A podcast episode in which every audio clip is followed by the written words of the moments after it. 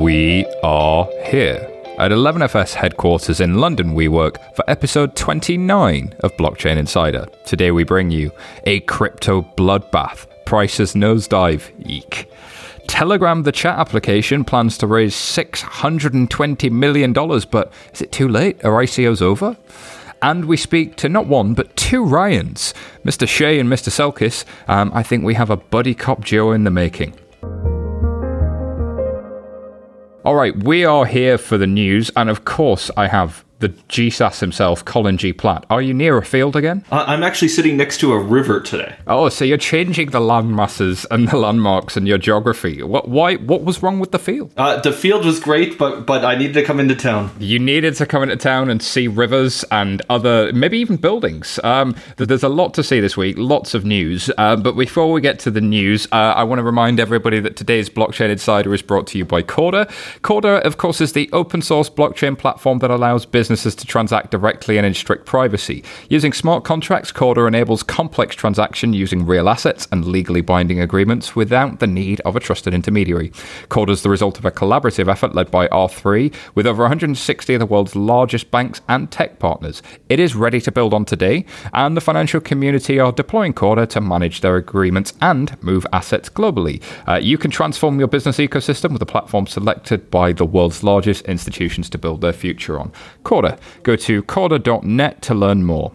All right, Colin, the first story this week, it's got to be the crypto bloodbath. I, I took this one from Business Insider, but everything is down, down, down. Um, what's going on? What, what's what's the what do we think's driving this? Is it just well? It's it's been funny because I, I talked to some people, and last week on the show when when I, I called out a lot of things for being pump and dump. Hey, you know if they were this is this is the second part of that. We watched pump, pump, pump for the last uh, six, twelve months, and, and depending on which currency you're looking at.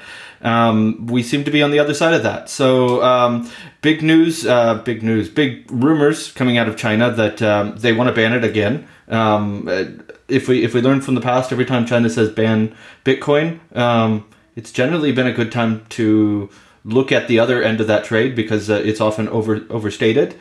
Um, it, there's there are lots of worries about the centralized exchanges. Um, several months ago, we, we covered the fact that um, the P B O C, or the People's Bank of China, was looking at the particular risks that people were taking out. A lot of that's been pulled back. They assured the, the people working in Bitcoin that they weren't going to get involved in uh, miners. Uh, there have been some talks about that in the, the regional government levels within China. Um, this is just kind of a continuation of what we had already heard. Um, I think that... Uh, If this is, and it's hard to say what what the actual movements really mean, but if this is a reaction to um, one of the vice governors saying this may happen, um, but it's not yet policy, um, we'll see whether it uh, actually goes in or if it, this is just an overstatement of people um, with weak, very weak hands trying to get out.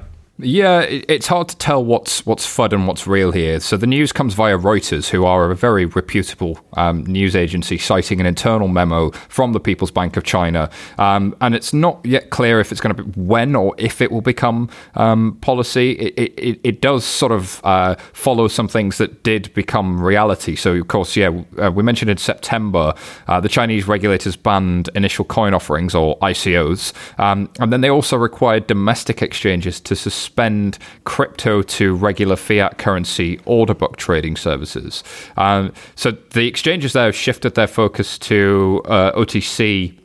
In other words, market making Bitcoin um, and focusing on institutional uh, crypto traders um, and overseas crypto trading, um, which is still available to residents in China, um, but they're now looking to close down that as well. And we'd heard in recent weeks that they're looking to close down miners. Um, given that there's still quite a bit of trading activity coming out of China, you can see why this has changed the mood music to a certain degree. Um, and we've seen similar news out of South Korea. I was speaking to uh, somebody who's who's kind of deep in the industry uh, just before Christmas, uh, and I think it's been no surprise a lot of people f- have been saying for some time winter is coming. uh, I like that phrase because not just because of the Game of Thrones reference, but also because it was true seasonally. Uh, but I guess uh, are we in winter, Colin? Uh, is this is this the end of the party? Is it time to switch off the lights? Um, I, I think it's um, very hard to predict markets, and it's very hard to predict the future. Um, I'm I, I think that the the amount of, of the market that's really coming out of China is probably overstated. South Korea is, um, as we've heard from lots of places, a very big market. There's been lots of confusion over whether uh, the Ministry of Justice, which raided some of the exchanges over the last couple of weeks, um, and the, the official policy coming out of the executive branch are in agreement. Um, my understanding is that was slapped down. I think end of the day, um, there are a lot of concerns, and those are coming to roost. And there's there's a lot of new people that got in at very high levels, um, perhaps significantly higher than where we are today. And they may be hurting, and this may burn their, their first time into cryptocurrencies. And as a result, um, that may give us um, a prolonged winter here um, if people decide that um, they lost too much money and they don't want to play the game again. So in the twenty eighteen predictions post that I've, we've talked about probably every uh, week since I did it, I count, I pointed out regulatory risk as probably being one of the key risks. Uh, but it seems to me like a, a lot of that is actually on the industry itself to figure out how do we self-regulate? How do you do sensible things? Uh, because there seems to be this split in the community of kind of like, we don't want any regulation whatsoever. If decentralization works, then screw the man, screw regulators, screw money. We don't need banks where we're going. Uh, and then on the other side, you've got the reality of actually, if if the hype bubble disappears and there are still no fundamentals in the market, then these prices aren't sustainable and can't be supported. So um, interesting. Do we, do you think then, Colin, that we see a bit more productivity out of enterprise D L T this year? I know a lot of people um, kind of poo-poo that, and some of our listeners aren't, aren't necessarily big fans of it, but um, we have some some background in that, and maybe that's where the on-off ramp starts to, to make sense with some of the permissionless to the permissioned world. Um, I, I think it's something that, um, well, we talked about in, in that blog post you were referring to. We talked about it a bit at the end of last year. Um, I think regardless of the price of cryptocurrency, uh, two thousand eighteen is, is going to be a positive year for enterprise D L T, or at least, let's say, a watershed moment, uh, positively or negatively. Where we know, and we have some early indications from places like Digital Asset, that um, some of the things are going to start to rear their heads in two thousand eighteen into two thousand nineteen. Let's remember that we're in we're talking about enterprise. Um, it's not the same, you know, jump up, jump down forty, fifty percent in a day that cryptocurrencies are. Um, corporate procurement cycles do take a bit longer, um, but I think this is where the seeds that we were sowing in two thousand fifteen, two thousand sixteen start to sprout. So um, I, I am very bullish on enterprise D L T in, in the next year or two years. Interesting perspective. Uh, one to listen out for. Um, I've often been of the view that uh, neither side is right. Um, both of them have uh, something that's uh, that's valuable, and uh, I, I wish them both sides of the permission to permissionless divide uh, every success. Um, but there are still some balls in the permissionless world. So uh, Michael Novogratz, um, as reported on Bitcoin dot com, uh, has made a four hundred million dollars bet to form a giant crypto merchant bank. So um, what's going on with this one, Colin? Who's who's Mike Novogratz, and uh, and what's what's a merchant bank, and, and why do we need a crypto one? Okay, so this this is actually, I think, a really interesting story, and this this kind of takes your, your previous comment of um, you've got the permission world of, um, let's say, common enterprise and, and banks, and the per- permissionless world. Um, Mike Novogratz, who is um, a hedge fund uh, portfolio manager, billionaire investor uh, who's done very well for himself, uh, got into Bitcoin, Ethereum quite early, um, said, look, I want to take what works inside of investment banking, merchant banking. Basically, if I if I am doing something within the cryptocurrency space, I will need access to the traditional banking markets. Um, how do I raise money? How do I manage my payrolls? Uh, how do I pay my suppliers? And everything in between. Um, and he said, well, I want to set this up as a service specifically aimed at those types of companies. Um, so if you believe the, the hype that Bitcoin, Ethereum, the other cryptocurrencies are going to become um, assets and, and going to produce the next Googles and Apples of the world, um, uh, offering banking service to the to those types of companies is something that potentially um, is very profitable in, in the more traditional world. So um, right now, under the guise of all these banks turning off all the accounts for these guys, Mike said, hey, well, let me try to go and offer these services to those specific people, uh, make sure they have everything you'd ever need so you can pay your employees and you can get on with business. Um, I think it's a really interesting bet, uh, and I think if it's something that he's able to pull off, Uh, which is still an if because of some of the back ends of banking, it would be fantastic to see uh, a lot of these businesses say, well, I don't have to worry about that. That's now a fait accompli, and I can move on and, and do my business, offer exchange services, offer everything else that I ever wanted to offer. And uh, as a business, I have a bank I can go to, to to be a partner in that. Uh, it's a super interesting bet, as you say, and, and super interesting perspective, because it almost creates a parallel world in which there's the banks and the banking system and crypto and this crypto bank almost. Um, and we've obviously seen projects like Bankero who, that come in from a different perspective where they're trying to be um, a retail uh, consumer-faced facing bank on, uh, on on Ethereum and launching their own tokens. But it does seem like uh, we, we've seen with fintech for some time people launching challenges, but this is this is one heck of a A, um, heck of a, a big dollar amount to, to be betting. So I guess that's um, definitely a, a bullish sentiment coming from him. But you know, can he sustain it as uh, as the markets look like they're correcting? It'd be interesting to watch for, for sure as we look to move towards uh, sustainable crypto asset markets. Um, and, and some of the um, mood music in the market is, is all over the place. There's definitely some volatility. There was a, a story from TechCrunch where Vitalik Buterin has actually left V C firm Fenbushi Capital. Um, it's the sort of thing that looks like a big exit, but actually, is there a there there? Is this that significant, Colin? Uh, I, this is just people watching, I guess. Um, yeah, I think most people were quite aware that Vitalik has had a lot of fingers and lots of pies. He, he being the co-founder um, and kind of lead of the Ethereum Foundation, um, the, the fact that he's involved in any project uh, was bullish, particularly in two thousand fifteen, two thousand sixteen, two thousand seventeen. I think Fenbushi put him in as a, as a partner. He may have invested his own funds in there. He may not have. I have no idea.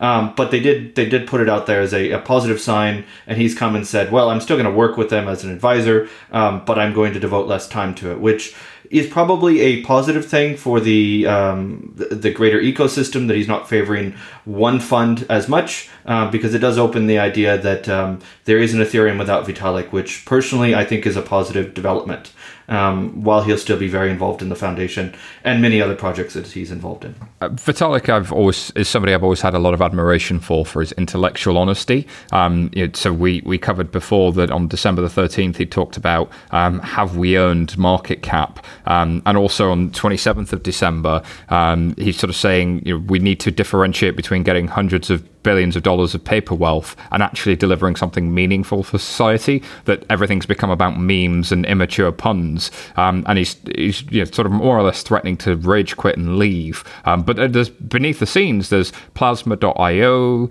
um, there's sharding and Casper and the Raiden network. There's some serious heavy engineering, remarkably ambitious stuff happening in the Ethereum community and the Web three point oh space that's probably not as uh, not getting as much focus, because we're all obsessed with with um, new all-time highs and uh, new decentralized exchanges and, and whatnot. Moon Lambos. We're all obsessed with Moon Lambos. Um, so uh, talked about the mood music when I think some key names are, are saying that sort of thing. Uh, the next story was from uh, Hacker Noon, uh, where it claimed that the Tron, uh, so Tron I think was uh, uh, one of these many coin projects that had come out of the Um, the uh, Chinese market, and, and it was pretty much um, an I P F S Filecoin clone, um, looking to do a whole bunch of interesting stuff. Um, there were lots of um, analyses on this uh, on on this blog post where it was saying there were very little references. Um, there were very there are obvious examples of where things have been copied or things were, were somewhat basic, um, and it's a bit of a breakdown uh, of that. Now the, the guys at Tron had come out and said no no no this was all due to translation issues, and um, in in China it's quite common for us to uh, to reference other material without necessarily putting the link, and we have definitely taken inspiration for these things, trying to mitigate it. Um, but the, I think it's probably more symptomatic of these copy and paste coins, as people are calling them, where you can sort of more or less copy and paste bits of other people's white papers, cobble together a reasonable sounding idea, launch a coin, and uh, you're off to the moon with your Lambo. Yeah, uh, off to the moon with your Lambo. I, I mean, uh, look, this is the fact that they raised fourteen billion dollars, even if it was an entirely original paper for, what is it, forty-seven pages, um, whether it's plagiarized or not in, in several different languages. Uh, I think we all have to admit, without a product, without any revenues, is a lot of money. Um, and whether it's cryptocurrencies or not, it's fourteen billion dollars. Um, so I, I hope this is all able to be chalked up to a misunderstanding, but uh, uh, that's a lot of money. Um, that's that's kind of what all I have to say about that. which comes back to Vitalik's point from the previous story, which is, you know, how much is real, how much has really been done, and it's very hard to get any transparency on this stuff. There's a lot of uh, there's a lot of hearsay, there's a lot of Telegram groups, uh, but there's, there's not a lot that's um, that's really for sure. Um, so I, that's actually reminded me of um, the next story I wanted to cover, which was uh, one on um, Q Z or Q Z dot com, um, where Telegram, the chat app, which is famous for being, you know, uh, quite a privacy-aware, secure chat application favored by the, the Snowden types and people who care about their privacy, but also, of course, favored by pump and dump groups. Um, Telegram uh, are a chat application with, what, nearly two hundred million users, so they're reasonable size. Uh, they're apparently going to raise six hundred twenty million dollars to fund um, buildings, developers, and consultants. So, you know, call me, guys. um, yeah, yeah, talking about big numbers. Um, I mean, they, they talked about six hundred million. There's up to one point two billion in here. Um, I think this is um, Silicon Valley really getting ahead of itself. People love the idea of um, being able to raise money without giving anybody anything in return, except for maybe some tote bags or something, um, or little tokens that they can pump on, on Telegram groups.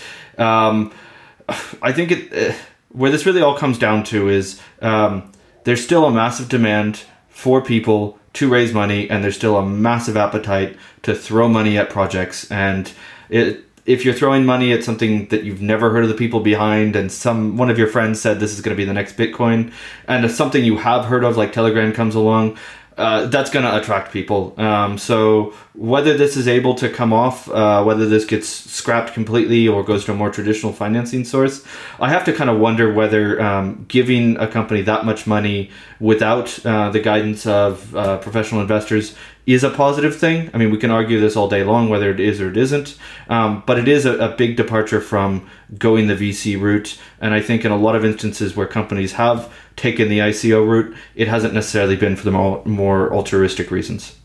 It's interesting to me that uh, an analyst at Pantera Capital, who are probably one of the most bullish firms that have gone into both cryptocurrencies, crypto assets, crypto commodities, and, you know, every token that that had uh, had some element of, of promise to it, have one of their analysts has come out and called this, uh, because the coin, of course, is uh, T O N, um, so ton coin. They've called it six hundred million tons of crap, um, and they, which I thought was a very catchy uh, blog post. Well done.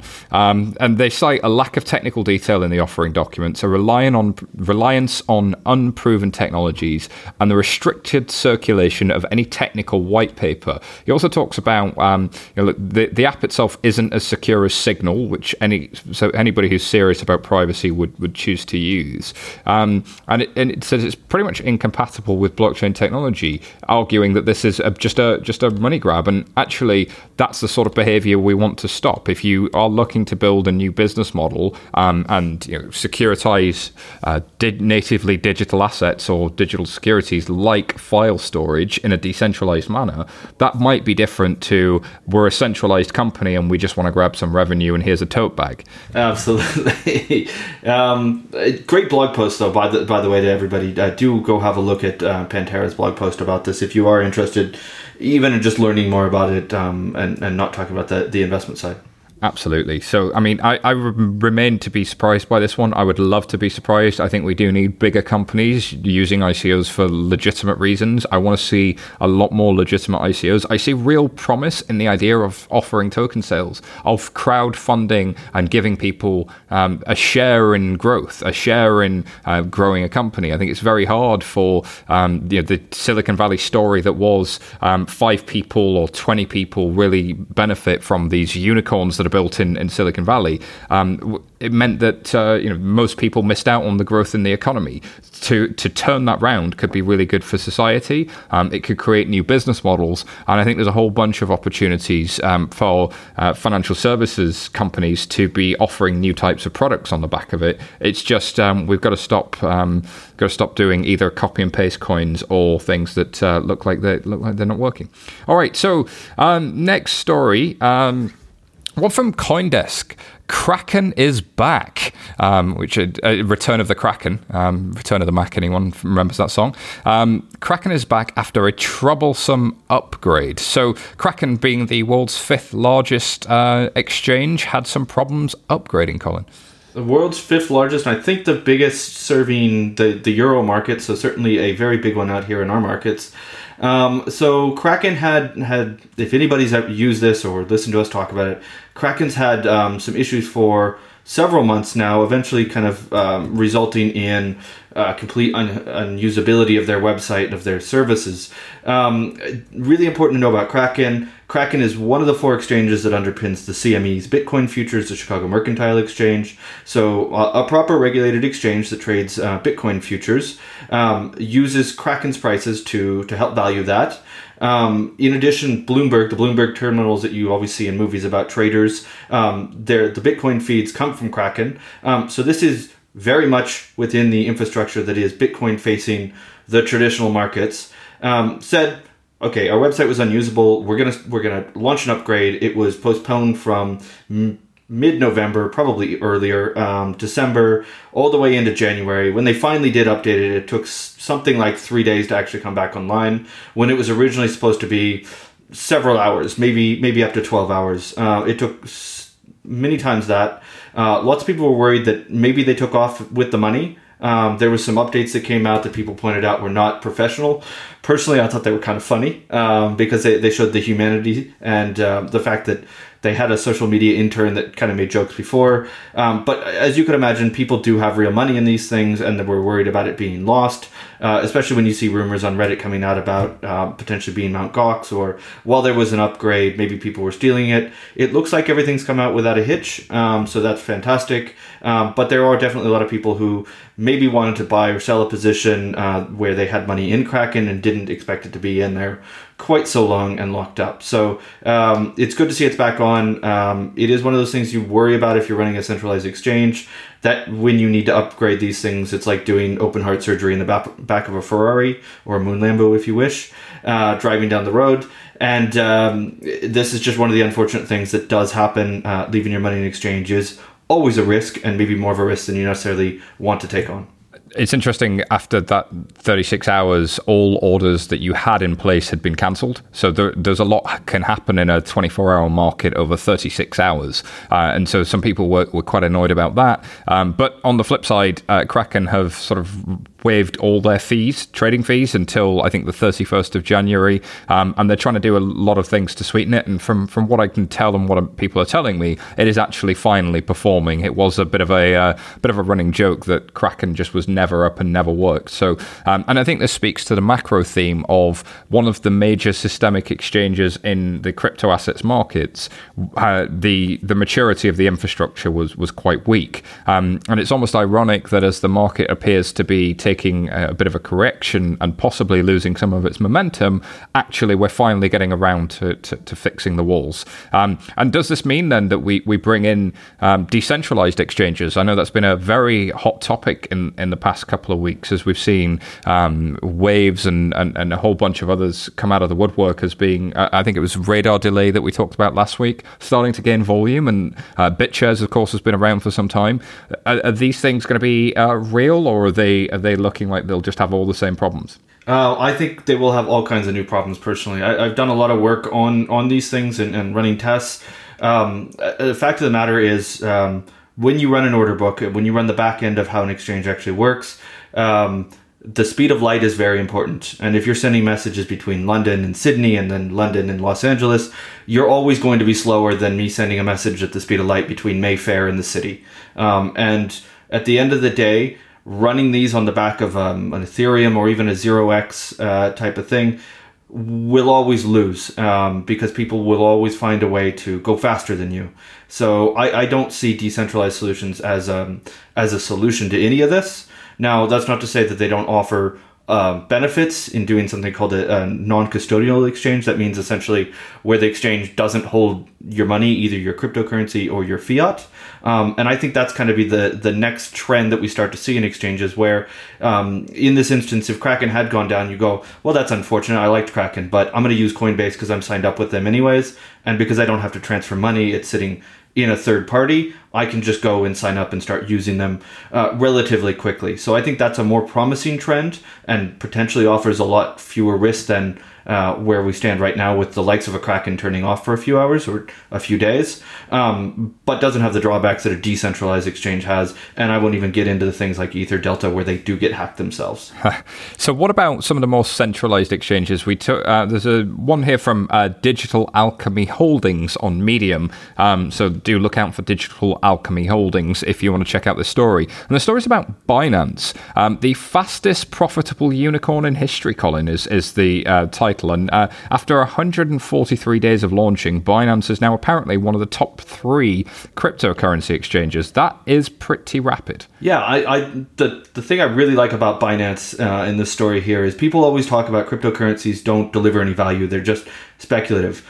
Um, At the end of the day, whether they're speculative or not, there's infrastructure here. Uh, Binance is a piece of those infrastructures, as are Kraken and Coinbase and many of these other exchanges. Um, and they've created actual value. And now Binance is, is rated as a very large billion dollar plus company um, because pe- they built a product that people like and they pay to use. Um, and not only do they pay funny crypto money or money into something that hopefully somebody else will buy, they're paying revenues to these companies in, in dollars as well as in cryptocurrencies. So um, fantastic work to the team over there at Binance. Um, To the moon. Uh, to the moon, indeed. God bless them. Um, so uh, if you've been curious about uh, any of the uh, decentralized exchanges, you're probably also curious about Neo. Uh, Neo is the so-called Ethereum of China, and they're holding their first ever developer conference in San Francisco at the Intercontinental Hotel on the thirtieth and the thirty-first of January. Uh, the first fifty listeners of Blockchain Insider can now get an exclusive thirty percent discount. So fifteen percent was what we had before. All of those went. Uh, so get these quickly. They will go very, very quickly. Uh, so a thirty percent discount uh, on tickets by entering the code INSIDE. That's I N S I D E. You go to devcon dot neo dot org um, to find out more about the event and register. That's devcon dot neo dot org.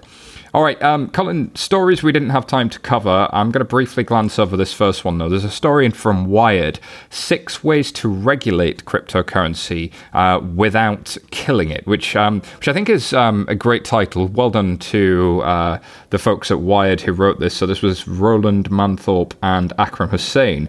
Uh, so clear up the tax situation is number one. Um, and I guess, yes, there's there's a mess of different tax approaches globally. Regulate exchanges, um, which I think this is an argument for uh, some of the better regulation they've seen uh, internationally. Um, they say that... Um, And this seems to be a very U K-centric argument. Um, they've seen some good examples in Japan, um, and they've seen good examples in Singapore of how you can do this. So um, clear up the tax situation, regulate exchanges. Um, create a framework for I C Os, which I think I completely agree with. Um, there's there's definitely best practice initiatives out there, and hopefully we can bring a lot of those together and uh, and land them on the right desks in the near future. Let exchanges manage I C Os. Um, establish a working group of blockchain experts, uh, economists, and policy wonks, um, and um, don't innovate yourself. Uh, which I think um, number five I'm actually working on. So um, you know, if you're out there and you want to get involved, um, do reach out to um, podcasts at eleven F S dot com. Um, Colin, do you have any thoughts on this one? No, I, I think this was actually a really, um, a really good article, although I don't necessarily agree with all the points inside of it. I think um, it, it is very sensible. Um, it's good to let innovators innovate. It's also good to manage risk where they exist. Um, and, and I will go back and double because I don't think you're saying it loud enough, but um, things like people going out uh, of their own fruition and saying, this is something I support. I want to make sure it's in the ears of the right people so they can make uh, proper decisions about regulation, like what you're doing specifically within I C O frameworks, I think is, is commendable. Um, and definitely people that are interested or have experience in policies and regulations or in raising money in the public markets, definitely reach out and get in touch with Simon. Thank you, Colin. Um, so stories we didn't have time for, of course, as well. Um, some Mississippi doctors sued Mt. Gox for a Bitcoin loss now worth one hundred thirty-five million dollars. We live in crazy times.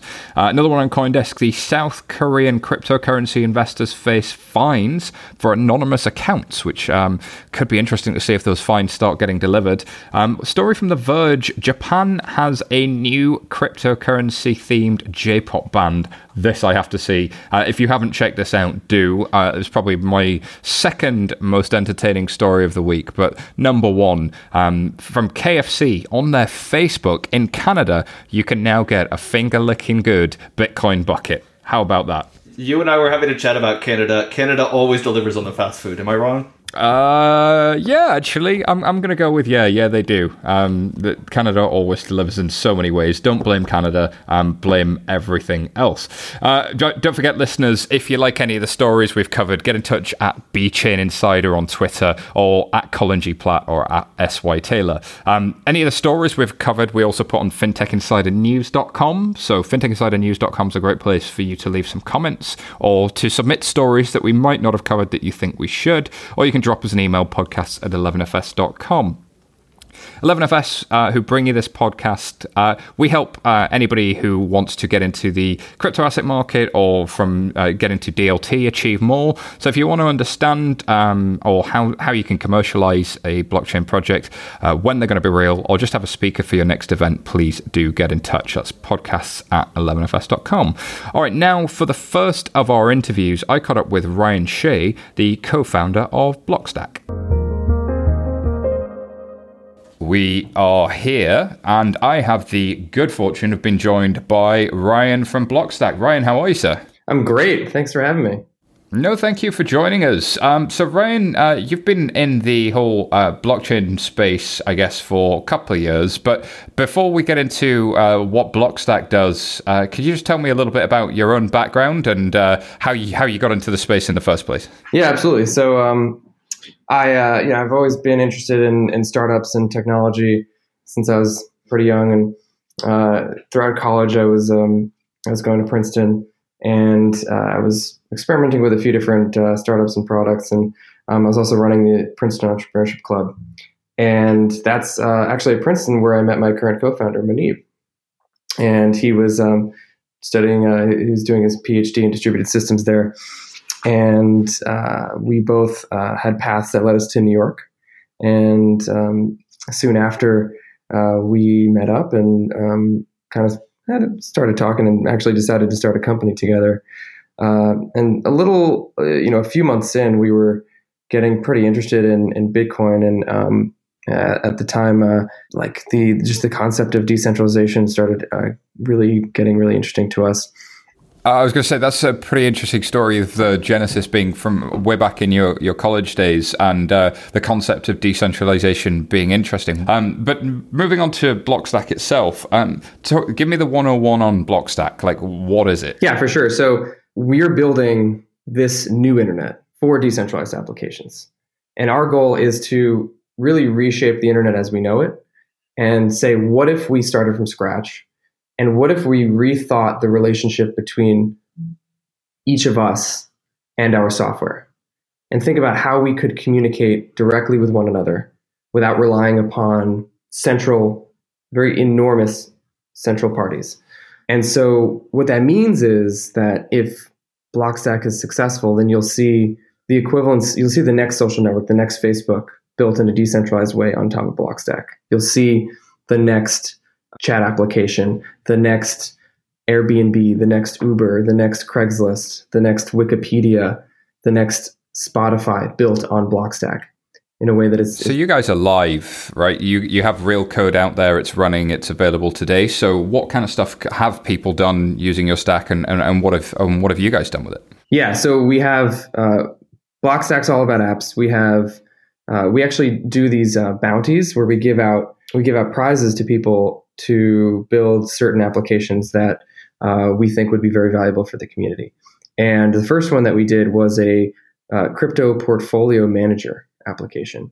So think you put in how much Bitcoin you own, how much Ethereum you own, uh, and all the other tokens, and then you can track your portfolio's performance over time. And we put out a bounty for that. We got fifteen applications listed in the App Store around this bounty. And a couple of the notable ones um, are Cryptagon and Coins, and you can go check them out. Uh, you can download the Blockstack browser and, and try them. And, and the really cool thing about this is that with these applications, it's connecting to your own private storage, and it's using an identity that you created and that you control.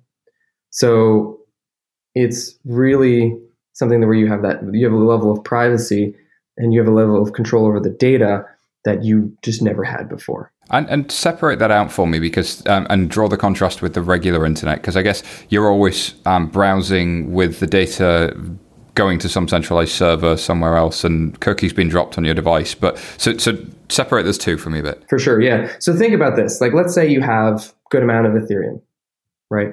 And you're concerned about anyone knowing that you have that Ethereum, right? Because maybe your safety is at risk. Maybe, you know, we, people uh, are getting um, are, get, are getting mugged or really targeted for um, cryptocurrency holdings, and you don't even want a company to know that you own that, because let's say that their database gets hacked, right? So if you're using a cryptocurrency portfolio tracker and you put in the number of Bitcoin that you have, you put in the number of Ethereum that you have, that's in some database somewhere that will be accessed by everyone on the dark market if that database gets hacked, right?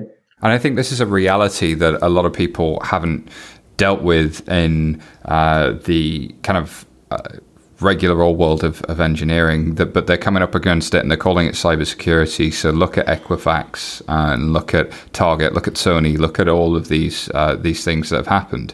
Um, so really the paradigm you're describing works as well for an investor who has a lot of Ethereum as it does for a person whose data could be at Equifax, exactly, for instance. And and we need to we need to move to a system where we're no longer reliant upon things like social security numbers and that data that Equifax actually uses.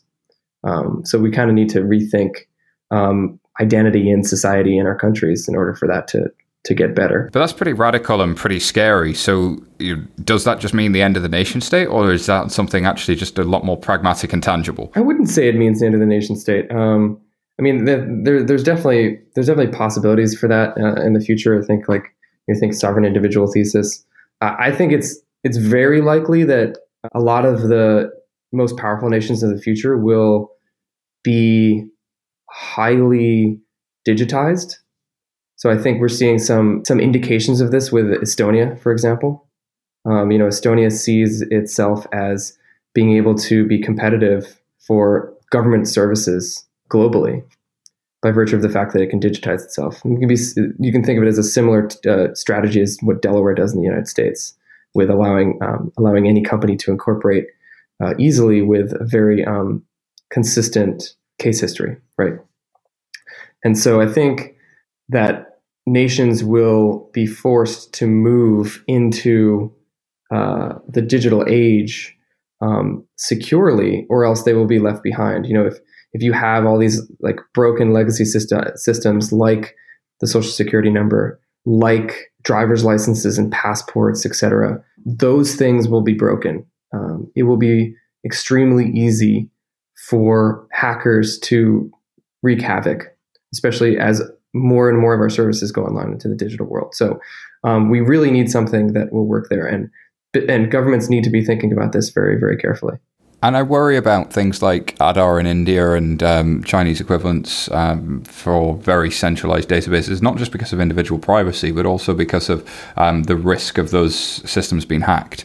Uh, it's one thing to hack a twentieth century artifact. It's another thing to hack a twenty-first century centralized artifact um, with h- hundreds of millions of people's data in it. Um, and, you know, LinkedIn and, and Equifax and others are, are the start of that, but not the end of it. We've seen now Swift um, uh, end nodes being hacked. This could could get really nasty before it gets good.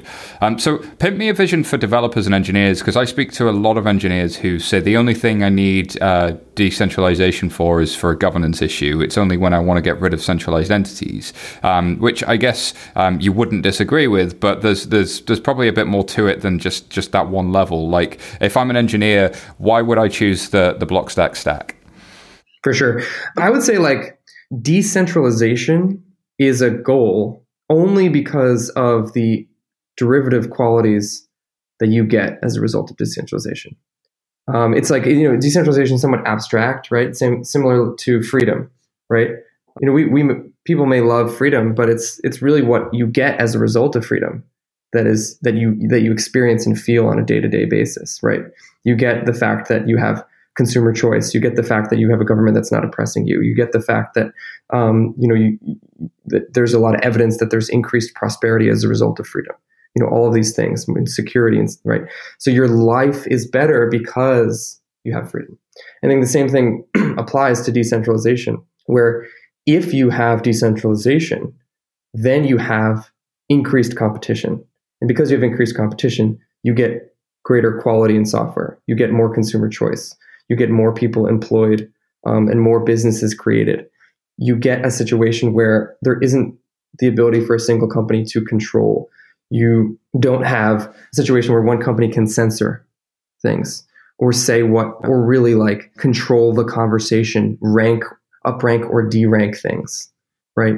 You get something where there's increased uh, capability for privacy, uh, right? You don't have all of the data flowing through a single corporation that becomes this data silo that's just waiting to be breached, right? So you get all of these other derivative qualities. And you also get like increased cap- capability for globalization and just really any any business to be able to jump in. And that can't be overstated.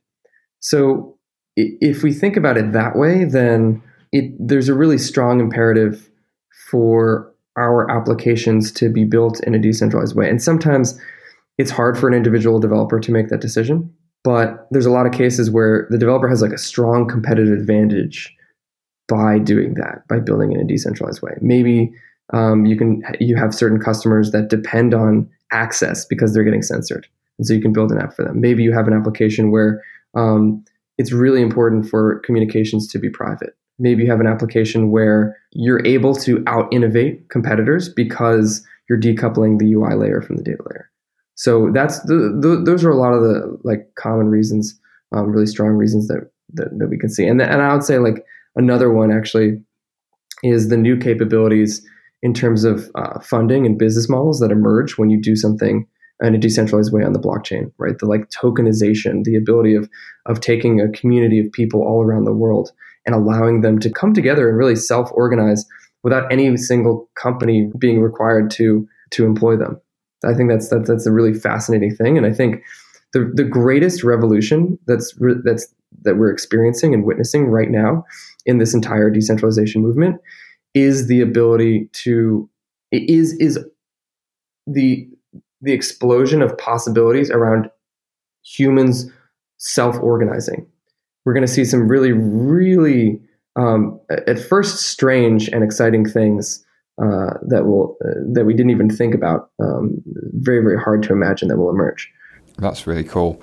So there's um, a non-executive director that uh, is working with eleven F S uh, named Lisa Gansky, and she talked about uh, early on the um, social operating system and the mesh. So the mesh was the beginning of the um, kind of what we now call the uh, sharing economy. But the sharing economy was built around centralized entities, whereas actually the social operating system hasn't been upgraded yet. And the social operating system needed a business model for sharing value and transacting at distance and for knowing who I was dealing with and managing privacy.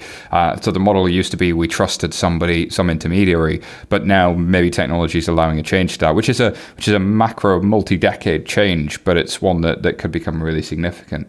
So you mentioned tokenization. Uh, you guys actually did um, a token generation event. Can you tell us a little bit about uh, how that went um, and and what you've done since? Yeah, for sure.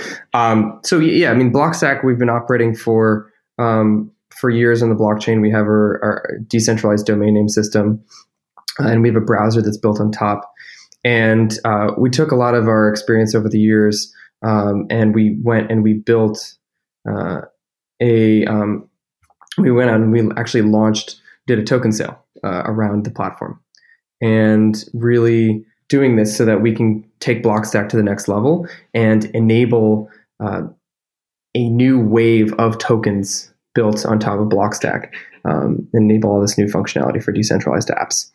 And uh, we went out. We were one of the uh, larger token sales um, of the year. Raised uh, over fifty million dollars um, for uh, for Blockstack uh, development and uh, the growth of the community. And uh, what we did was we focused it uh, on. We, we opened it up to accredited investors uh, to be able to purchase tokens, and then also we did a a, um, a voucher giveaway to non-accredited investors. And uh, we were really concerned, really it was important for us to focus on making sure that we do this in a completely compliant way, um, and also to make sure that we give people as much access to the token as possible. You know, other things that we really focused on are making sure that there is a really wide distribution, um, that it's it's a it's a we're able to get um, as many people into the community, into the fold as possible, because I really think that with tokens that end up are going to be the most successful over the long term, they're going to have as wide of a distribution as possible. They're going to have as many people as possible who um, are bought into the to the system. And so I, th- I would say, like, I think we came out with a report. We did a look back on the token sale, and we really talked about Um, our legal structure and our, our token distribution structure, and how we believe that we're pushing things forward and really setting a standard for um, how token sales should be done. And and I, I got to say, um, when I speak to people in the industry, they do often point to you guys as a as a benchmark. One, it, it, there was a sensible amount raised. You didn't go stupid with it. It was akin to a decent sized Um, C, Series C round, um, which is probably um, where you guys are at. You're looking to scale an organization that already had working code and users. Um, there's there's definitely um, an element where there's code there. There's a real product. There's entrepreneurs with a track record. Um, but there's also a mixture of uh, kind of really good fiduciary responsibility in terms of, if I'm going to involve consumers, I'm going to make sure I understand what that consumer's been given, and that that, that is really clear to them and to us. Um, but also that I'm when I'm working with larger investors, that it's an incre- accredited investor and it follows the appropriate frameworks for, for doing so. Um, so I, I think um, last but not least, before I let you go, um, where can people find out more about Blockstack and what you guys are doing, get their hands on the code and uh, uh, and, and find out more? Yeah, absolutely. So you can go to blockstack dot org. Uh, you can read about Blockstack. We have some great content there. Uh, and I would just really encourage you to try out the tutorials and build your first Blockstack app. Uh, I think it'll really um, turn on some light bulbs for you to see what a decentralized app looks like, um, and then and then play around with the apps in the browser, in the Blockstack browser, and uh, and download it. You can't be told what the matrix is. You have to see it for yourself. I think there's something to that. Um, so uh, the, I love that you threw away the comment, um, we built decentralized D N S, which has been running for a little while. I mean, that's a that's a heck of a statement, but uh, that's for the next interview. Uh, Ryan, thank you very much for being on Blockchain Insider. Great. Thank you, Simon. All right, thank you very much to the first of our Ryans. Next up was Mister Ryan Selkis, and after all of the hype and articles around Ripple and X R P in the recent weeks, uh, both G S A S, uh, Colin uh, Colin G. Platt, um, and myself, we both spoke to Ryan Selkis. He's he's in a Starbucks. He's an international man of mystery. He was uh, when we've spoken to him on the Hangout, he was just a he was just a shadowy figure. So there might be some background noise. We apologize for the sound quality. Turn up your sound and enjoy this one, though, because I thought it was a it was a really really interesting interview. Great. So Colin and I are talking to the wonderful Ryan Selkis. Ryan, thank you for being on Blockchain Insider, sir. Thank you for having me. Oh, no, really appreciate it. Could you just give us a little bit about who you are for those who um, live under a rock and aren't familiar with you? So uh, many of the listeners might know me on Twitter uh, via my alter ego, TwoBitIdiot. Um, but uh, my background was in venture capital. I, I got into the industry in, in mid twenty thirteen, started blogging about it pretty much immediately, and uh, got to know many of the executives and investors pretty quickly, given how small the industry was back then, uh, just by virtue of, of the daily work I was doing. Um, that led me to join Digital Currency Group, uh, part of the founding team there with Barry Silbert. Um, I led investments for the first year, helped close our round of funding and, and recruit the core team. And then we acquired Coindesk in January of two thousand sixteen, and I led the restructuring for about eighteen months. Uh, got the business to profitability, and and and that team continues to do very well um, before leaving in July of this year. My new company uh, that I just started a couple months ago is called Masari. We're building an open source Edgar-like database for the universe of crypto assets, and, and working on a number of self-regulatory and transparency initiatives for, for the industry, particularly around the, the cryptocurrencies and tokens themselves versus the enterprise blockchain. Sounds pretty amazing. So, Ryan, uh, talk to, I wanted to talk to you today about a couple of key pieces. One, you uh, did a blog post recently called I See You X R P, which I thought was an interesting title, definitely somebody who's worked in in, the, in media before. Um, and the second part was probably uh, what's happening in the markets at the moment. But let's start with I See You X R P. What was the motivation for writing this uh, this blog post, and, and what were some of the kind of key pieces within it? Um Could you guide us through that? So uh, the, the motivation for writing the piece, I think in general, there's a real lack of in-depth information about most of the assets that are trading today. Um, I think there's people that are doing good work. I think that there are, you know, smart investors, uh, you know, funding projects throughout the ecosystem. But when it comes to much of what's getting traded, you, you see kind of a daily risk on, risk off Um, type of trading cycle across the entire asset class. And in fact, in, in the last month or so, you've seen uh, tokens that are uh, trading below one dollar nominally uh, outperform those that are trading between one and ten. And you've seen those outperform uh, other tokens that are per- trading between ten and one hundred and, and so on and so forth. Um, and that kind of screams a level of unsophistication uh, across the universe of, of investors that are piling into the asset class right now. Ryan, on that, on that point, if I can just just... pry into that. that. That's something, just playing devil's advocate, that we see in established equity markets to a certain extent. We heard a lot about um, penny stocks in the United States or uh, small cap markets as well, um, relatively outperforming other other stocks based on things that are really um, not core to the, the actual business. Yeah, I, I don't think it's unique to crypto. I think it's it's certainly um, a, a much bigger problem in, in, in crypto than it is in the uh, in the broader equity markets. Um, and if you just look at, at some of the projects that, you know, where, where they're trading and based on the, the traction that they have or lack thereof, um, it, it kind of screams uh, that this is, you know, bubble territory, and, and the people that are piling in right now uh, are just, you know, playing in the crypto casino. They're not investing. They don't know about the project. They don't care about the projects. Uh, they just see the returns and, and they want to pile in quickly. Um, and, and so, you know, going back to the post, uh, one of the reasons that I wanted to go deep on, on X R P and, and, and Ripple, the company, is because I actually think that they're working on one of the most interesting projects uh, in the broader category.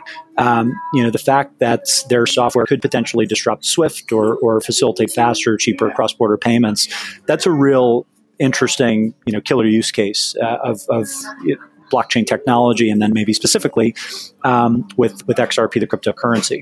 The issue is everybody um, that knows better understands that the pitch to make X R P a bridge currency, uh, which is used as part of the software that's being, you know, delivered to these banks and, and money services businesses, um, it, it it's not there or even close to there yet.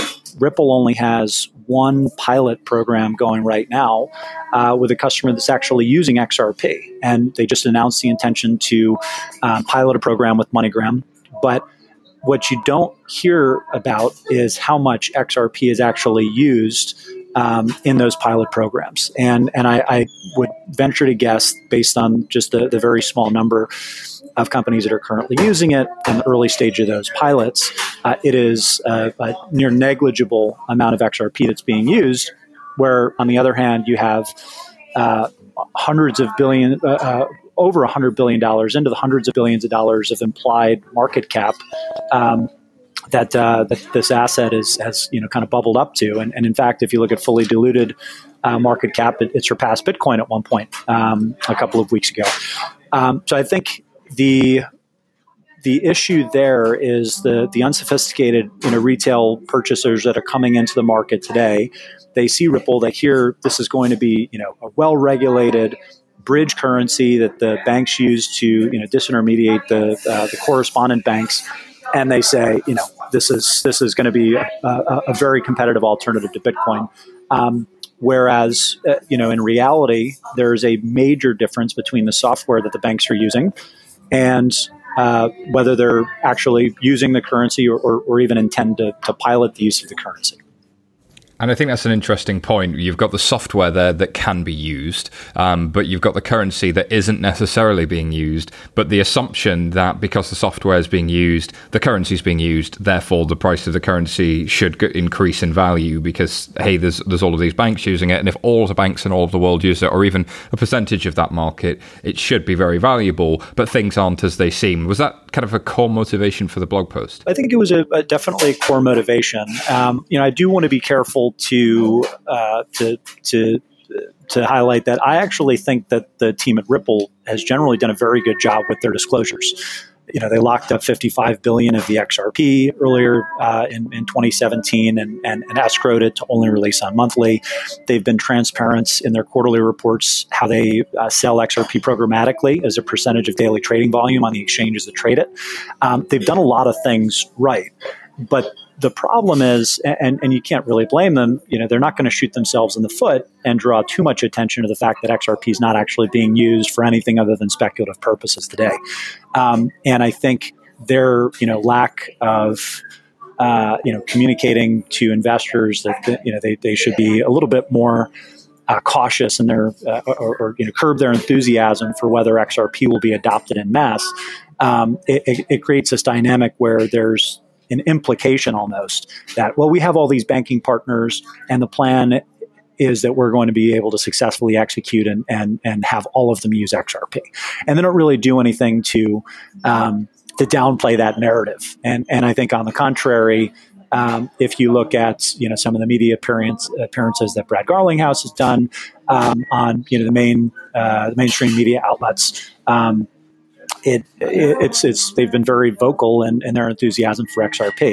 Um, that's a very fine line, uh, and I think is is if people can appreciate the nuance um, and the difference between Ripple, the pro, the protocol and, and the software that they're delivering, and then the ultimate use of this wannabe bridge currency, um, then, you know, they'll be able to make more informed decisions.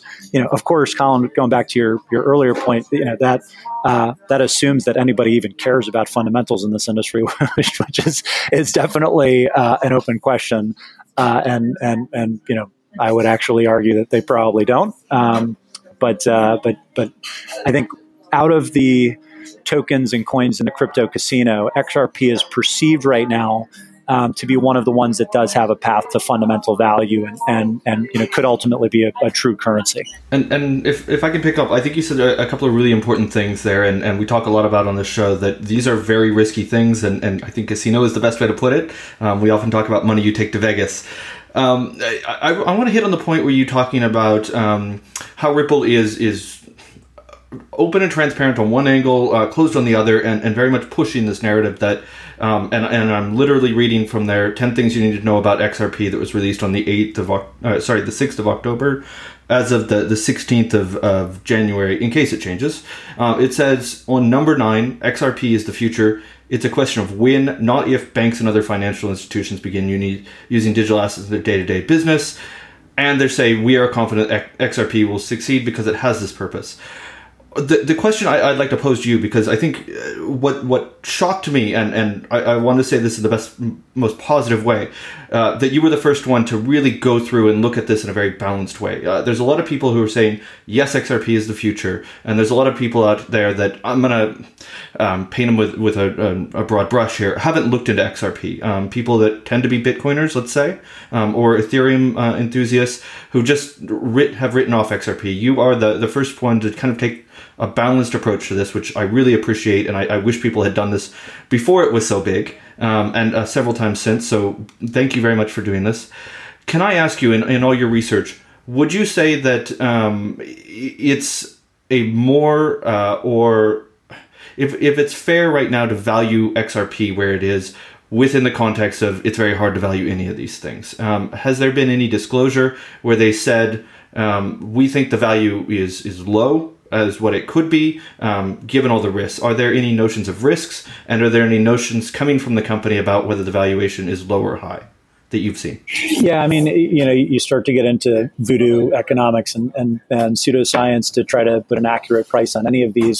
But, you know, what, what I would say, you know, would be interesting for, for Ripple, the company, to do, um, or any third-party analysts, would, would be to take a look at if X R P was successful at, at broad scale. They talk about twenty-one trillion dollars in Nostro Vostro accounts that they're disrupting at uh, at, at the various correspondent banks or, or, or replacing the various correspondent banks and, and, and freeing up capital.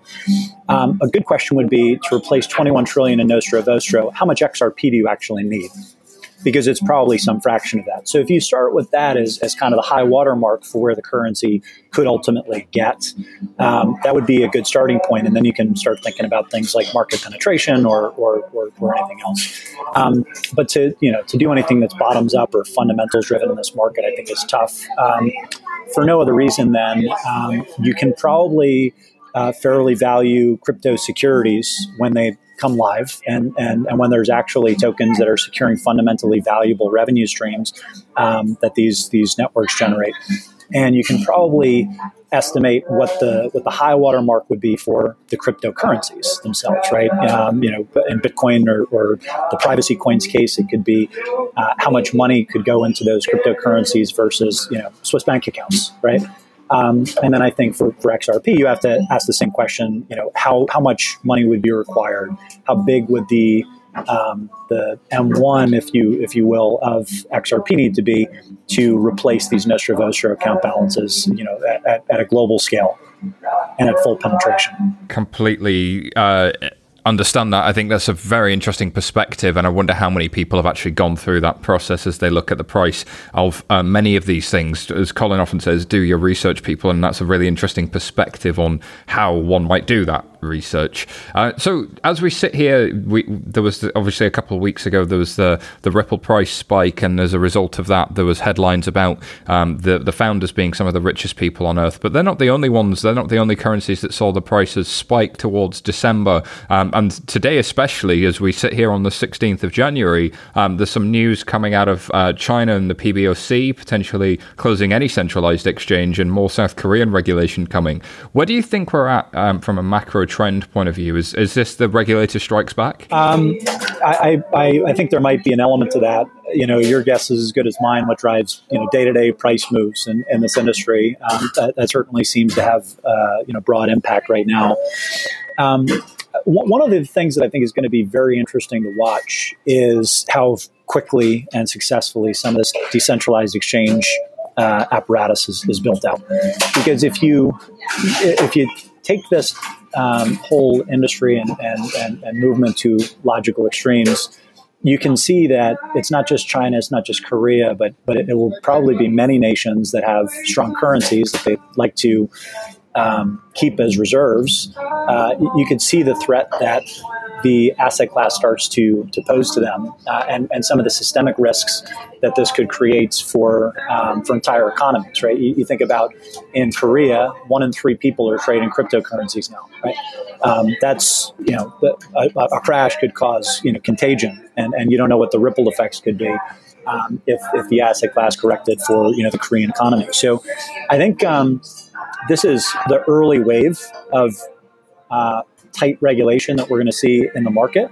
And and to me, the, the race has always been, are we going to see healthy, decentralized exchange um, and, and liquid markets there before um, the choke points really uh, you know start to get shut down uh, on a global scale? I don't you know no I don't think anyone anticipates that happening in, in the U S or, or Europe anytime soon, um, but it could, right? You know, if, if, if you know cryptocurrencies get five times more valuable, Um, you know, you're in the, the multi-trillion dollar uh, market category, and and the ramifications of a crash at that point become uh, much worse, and could have you know the same type of ripple effects uh, in the U S or Europe as as they might have in Korea if there's a correction, given how many people are, are actively trading. So what I take from that, Ryan, is that there's a real view that the the point at which contagion can come into the real economy is, is fast upon us, so it makes sense that regulators might start to react. Ryan, uh, we're up against it on time. Uh, I really appreciate you joining us on Blockchain Insider. Um, just tell the listeners where they can find out more about you, your blog, and, and everything else. On Twitter, best place to find me. Two bit idiot, T W O, bit as in Bitcoin, idiot as in me. We like that very much, Ryan. Thank you for being on Blockchain Insider, sir. Thank you, guys. Have a good one. Alrighty, thank you very much to both of the Ryans, and thank you as always to the wonderful Colin G. Platt, Nera River. Colin G. Platt, Nera River. Um, we shall see you next week, I hope. Thank you very much. Maybe from a field next week, too. Oh, God. Where will Colin G. be? Um, I guess there's, it's uh, where in the world is Colin San Diego? Um, no one knows. International Man of Mystery. I'm going for that one. That, that's Ryan Selkis. You can't take that. Um, so uh, you know, I'm I'm totally going to plagiarize it and get fourteen billion dollars. That's the way to do it. Uh, thank you for listening. Uh, thank you to our amazing production team at eleven F S. Laura Watkins, our producer. Michael Bailey, our editor. And uh, Petra, of course, our assistant producer. Petra Birch, thank you for, for doing all the things you guys do to make this show happen. Um, If you're listening, please, please subscribe to our podcast, leave us a review on iTunes, and tell anybody um, that might enjoy the show that they can uh, they can listen to. We'll have more Blockchain Insider next week. Until then, goodbye.